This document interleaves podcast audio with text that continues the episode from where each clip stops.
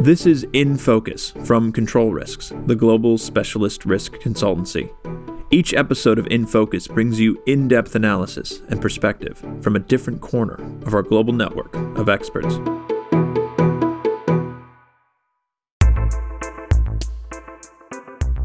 Hi, everyone. I'm Sean Duffy, Associate Director, Control Risks, and I lead our business intelligence and political risk teams in Southern Africa. Today, we're going to talk about our key takeaways from the Investing in African Mining in Indaba, which Control Risks attended in Cape Town, South Africa in early February, as well as what we expect to see at the upcoming PDAC convention in Toronto, Canada, which starts on the 5th of March. We have a great panel of Control Risk senior leadership with us today, some of whom were at Mining Indaba and some of whom will be attending PDAC. Let's start with Leon Gerber, an associate director based in South Africa, and Louise Margolin, an associate director based in France, and who attended this year her sixth Indaba on their views of the recent event. Leon and Louise, looking back at our experience at Mining Indaba, which I must say is the largest mining conference in Africa, and this year was reported to be the most attended in the event's history, what were the key themes we saw this year? Thank you, Sean. I think, firstly, there was much more of a focus on ESG. And though this has been a running theme in the general discourse over the last couple of years, what really struck me was the efforts by all of the different stakeholders involved to try and really delineate what the practical implementations of ESG is actually going to look like. So, in other words, we are starting to move away from just merely recognizing the term as being a corporate buzzword to really a wholesale integration into corporate strategies. A second point that also jumped out at me was uh, a definite focus on securing supply of so called critical minerals. So, in other words, minerals such as copper, lithium, uh, nickel, cobalt, rare earths, and the likes that are really essential for clean energy technologies. And really, together with that, an appetite by the different mining companies to go where these resources are located. Louise? Thank you, Leon. Thank you, Sean. I can only agree with uh, Leon. Clearly, ESG was a big focus, and then that's true. Critical minerals were the new biggest focus. I think that, yeah, last year we were talking a lot about battery metals, but this year it was critical minerals. There was a lot of interest for exploration progr- projects in these minerals, especially even in new frontier market. I would say like uh, cobalt outside of the DRC or even lithium in Angola, for example. And that's true that some foreign stakeholders came to Indaba mostly to try and source and secure their uh, supply of uh, critical minerals. As a European person based in France, I said I would say that even French representatives of the government were here, so that was interesting. And then continuing on ESG, maybe there was a lot more um, interest in the ties between mining and energy and the fact that uh, yeah mining can be the solution to the energy transition in a greener economy but also a lot of talks about uh, the problems linked to power supply for mining projects and how we can solution that and leon going back to you were there specific countries that you saw who really seemed to push themselves as an investment destination for mining compared to previous years at Indaba? Thank you, Sean. Yes. Um, well, the usual players certainly try to put their best feet forward. Uh, Zambia tried to continue its charming offensive uh, from last year and overall was very well received. Uh, South Africa certainly tried to present a united front in terms of what we can only describe as a myriad of challenges that that particular jurisdiction faces. But for me personally, Namibia stood out. Namibia is, of course, no stranger to mining per se, but I definitely noticed a concerted effort by the delegation to push the message that steps are being put in place to really foster the country as an investment locale. And of course, we are talking about initiatives such as removing discretion from the legal frameworks, uh, encouraging exploration, and of course, also focusing on green hydrogen. So the delegation really attempted to send this message that we are open for business as a jurisdiction. And Louise, we've already spoken, both you and Leon spoke about the importance of ESG that we saw at, at the event. Do you think that the influence of ESG on mining companies is something that will continue into the future? And do you think its influence and importance is going to grow as well? Yes, I think it does. Yeah, it's been a few years that people talk about ESG, but it's still something really big. And even if at this specific conference, uh, that's true that in the past year there were geopolitical tensions and realities that ESG was not the only topic of attention, but it's becoming more and more of a thing for mining companies. I mean, all of mining companies are conscious that one of the basics for a mining project to be developed is to obtain a social license to operate with surrounding communities and authorities. And this also comes through respecting ESG standards, respecting, yeah, the environment where people live in, the, their, their way of living and their means of subsistence. And a lot of big mining groups have set net zero ambitions uh, that they will need to respect. So ESG is becoming more real for them. And a lot of government, but also people are asking for more attention to be given to work condition, to labor rights, but also to mining companies for them to take a real role in the development of countries. And I think that what we saw at Indaba this year is that some major projects on the continent are integrating this component uh, of the development uh, on all along their project, even of on transport routes. For example, the Guinean iron ore project of Simandou, they are building a very long railway line all across the country, and they want to have some local agri business project to be developed all along the way. So I think that it shows that, yeah, ESG is still something very big and it will continue to grow. Great. I want to bring in Daniel Linsker here. He's a partner based in Mexico City who will be attending PDAC. Now, Daniel, looking ahead to PDAC, is that same focus and importance on ESG? Is that the same in, in the Americas as it is in Africa?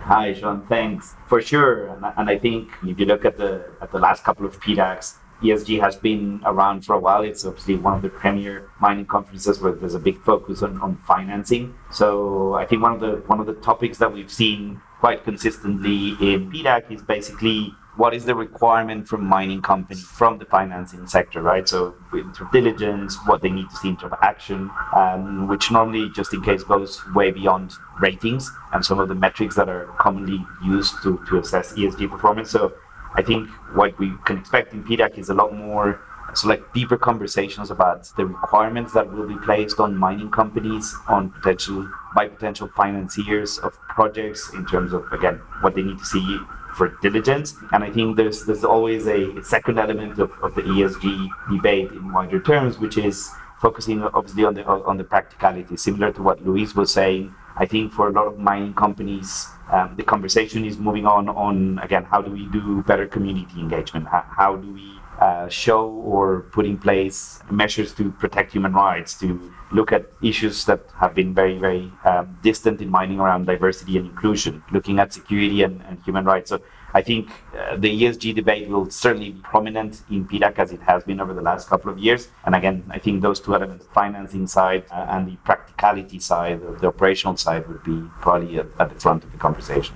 Great. Thanks, Daniel. Next, I want to bring in Ian Saperko, who is an associate director based in Toronto, where PDAC will be held, and he'll also be attending the conference and the events. Now, Ian, taking a, a much longer view of the mining sector and, and a very, I guess, a more broad view, where do you think the major risks and opportunities for mining companies are lying today? Thanks, Sean. One point that may be new to the mining industry is, is geopolitics, uh, global conflict and trade tensions, resource nationalism. Uh, they've all pushed geopolitics higher up the risk register for, for many companies, uh, requiring miners to do something they're not in the habit of doing, and that's developing a, a deeper understanding of the impact of these issues, global geopolitical issues on strategy. Uh, the expectation in, in, 2023 is that the COVID 19 hangover and, and, global economic slowdown, uh, the Russia Ukraine crisis, and, and, risks to, to mainland Chinese, uh, mainland Chinese economy are going to continue to stoke volatility in, in metal prices. Uh, it's the biggest inflationary environment in, in however long. Uh, questions about consumer trade and, and which way the market is going are unanswered uh, and essentially unanswerable at this point. Um, it's also driving up production costs. So, raw material, uh, energy, and labor costs are going up, squeezing profitability. That's at a global macro level. Uh, and at the state level, you've seen high inflation fueling labor strikes around the world. And you can continue to expect to see workers demanding pay increases to meet rising costs of living, particularly in countries with, with more vocal opposition to mine activities. I think Latin America, particularly Peru and, and Chile. Uh, and those risks are, are, very real for mining companies in these jurisdictions, right? Um, social instability can scare off investors and make it more difficult to secure funding for new projects. Uh, it can pose material risks to employees and infrastructure. You may need to uh, to evacuate personnel or shut down operations temporarily. Uh, that disrupts production uh, and leads to significant financial losses. So obviously, a difficult risk to mitigate. Uh, many factors beyond the control of, of mining and metal companies. Uh, from our perspective, the greatest opportunity for proactive engagement here lie in addressing social concerns associated with activities before they reach a level where they're hurting profitability. So, calling back to, to Daniel's point, essentially operationalizing the, the S in ESG to prevent disruptions at site, uh, and then embedding geopolitical risk within broader strategic planning with clear ownership of that risk within within the organization. Um, and then on, on the opportunity side, one one point I'll, I'll make quickly, uh, again echoing Danny, is that if I can loop back to ESG, the issue sets there are evolving, uh, and investor-driven pressures is growing to improve reporting and transparency. Uh, and so miners that can articulate their approach through transparent outcome-based measurements are going to be able to get an edge on competitors in many ways, from accessing capital to securing license to operate and attracting talent. And Louise, focusing uh, the same question on Africa, where are the risks and opportunities for mining companies within Africa, and is it very similar to what Ian was saying uh, in regards to what is happening in the more in the Americas. Thanks, Sean. There are a lot of similarities with what Ian said. I mean, that's true that geopolitical tensions became a, become a real risks. Even if we're a bit away from COVID now, there are a lot of supply chain disruptions and there are still a lot of risk linked to supply chain disruptions and during covid time that's true that uh, the focus was on pure logistical issues like lockdown or port congestion, but now people seem to take a broader look and a more global scale view on uh, the risk of supply chain disruptions. They are referring to, yeah, to geopolitical tensions, of course, with Russia, between the US and China, with the war in Ukraine, but they're also talking about uh, regional tensions within Africa, uh, for example, between Sahelian and ECOWAS countries, but also the DRC Rwanda tensions can also uh, and create some problems with sourcing some minerals.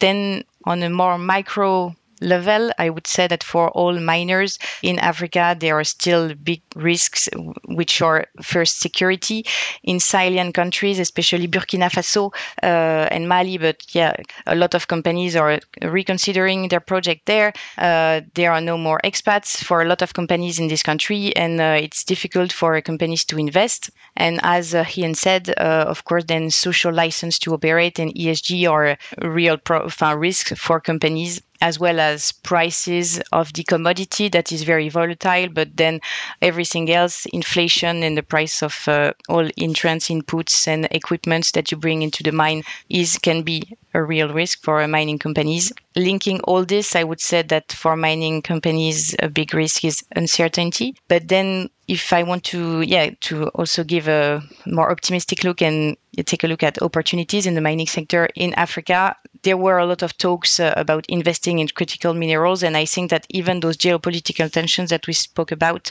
earlier reassess the importance of Africa within the mining uh, global situation. And so I think that, yeah, investment in the critical minerals are something to see uh, as an opportunity for Africa. Thanks, Louise. And going back to, to Daniel and Ian, based on Leon and Louise's comments at the beginning regarding what they saw mining Indaba, do you think we can expect to see similar themes at PDAC this year? I, I think for sure. I think some of these things obviously reflect the, the global nature of, of, of the mining industry and uh, to some extent where everyone's looking for potential opportunities. I think I, I mean, I'll, I'll echo um, the comments that Ian and Louise made about geopolitics because I think when it comes to mining in the Americas, you're going to see a lot of emphasis precisely on um, reorganizing some of the supply chains. So one common theme that pops up in, in the Americas quite frequently is this whole point about nearshoring and how, uh, particularly for the U.S. strategic agenda, this decoupling from China, which obviously entails strategic minerals and energy transition minerals, um, is quite relevant. So that's, I mean, that's been backed up by the interest that we've seen for example, in lithium mining in places like Argentina, um, the north of Chile, Bolivia, uh, backed by uh, new trends in, in copper exploration in, in, jurisdictions like Colombia, even Mexico is getting in on, on the act a little bit. So I think some of those same thing, things will apply with a particular, again, emphasis on, on the geopolitics of the mineral supply chain and exposure to some critical minerals. I think this is where you're going to see a lot of this um, attention. And again, you'll have a lot of the countries trying to at least position themselves to attract investment in Latin America in particular might be a little bit different in the sense that you have uh, a kind of wave of populism and a lot of uh, let's say what you consider anti-mining stances by a lot of the governments in the region. But at the end of the day uh, a lot of the opportunities will actually lie in those fault lines uh, where the arbitrage between the noise that is generated by politics and the reality of, of doing mining in some jurisdictions will be very interesting for the mining companies. Yeah, and to that, I'd, uh, I would I would add that yes, one, one point that comes up again and again is is the upside to, to capex on, on green commodities. Um, so Chile and Peru with lithium and copper, Australia is a, is a key producer of many strategic minerals, stand to do well out of this environment. There's also a great opportunity for juniors uh, or single asset producers in gold. Because if you look at the seniors outside of the top three, you're getting into a, a, mine life cliff again. So not a lot of money is being spent on, on development, exploration, uh, identifying large scale projects in, in good jurisdictions. They've all cut their, their greenfield exploration programs. And the idea was that they're, they're outsourcing through strategic investments to juniors uh, and they would buy them. Uh, and that sort of happened, but they haven't bought the results. Uh, and the properties that seniors are looking for now, 500,000 ounces plus in, in, good jurisdictions, don't really exist because nobody's been exploring. Uh, 15 years ago, you had Detour, Canadian Malartic, Pretium. Now you've got five or six shovel ready projects in that range, and, and, nothing's being built. So eventually, when the, the producers' cupboards run bare, and when that is, uh, is, anybody's guess, they're, they're going to be in the market and are going to need to buy. Uh, so, bottom line, uh, at, at PDAC this year, expect a, the seller's market in the, the gold junior space. Excellent. Thank you, Ian. And thank you, everyone, for sharing your insights. And thank you to our listeners for tuning in. And we hope to see you at PDAC. If you enjoyed what you heard on this episode of In Focus, make sure to subscribe wherever you listen. And be sure to subscribe to our other podcasts as well, such as The Global Insight, our fortnightly panel discussion exploring the impact of the most pressing issues on global business. All of our podcasts are available wherever you listen. Just search Control Risks. You can follow all of our analysis and find out how we are helping businesses build organizations that are secure, compliant, and resilient by visiting controlrisks.com.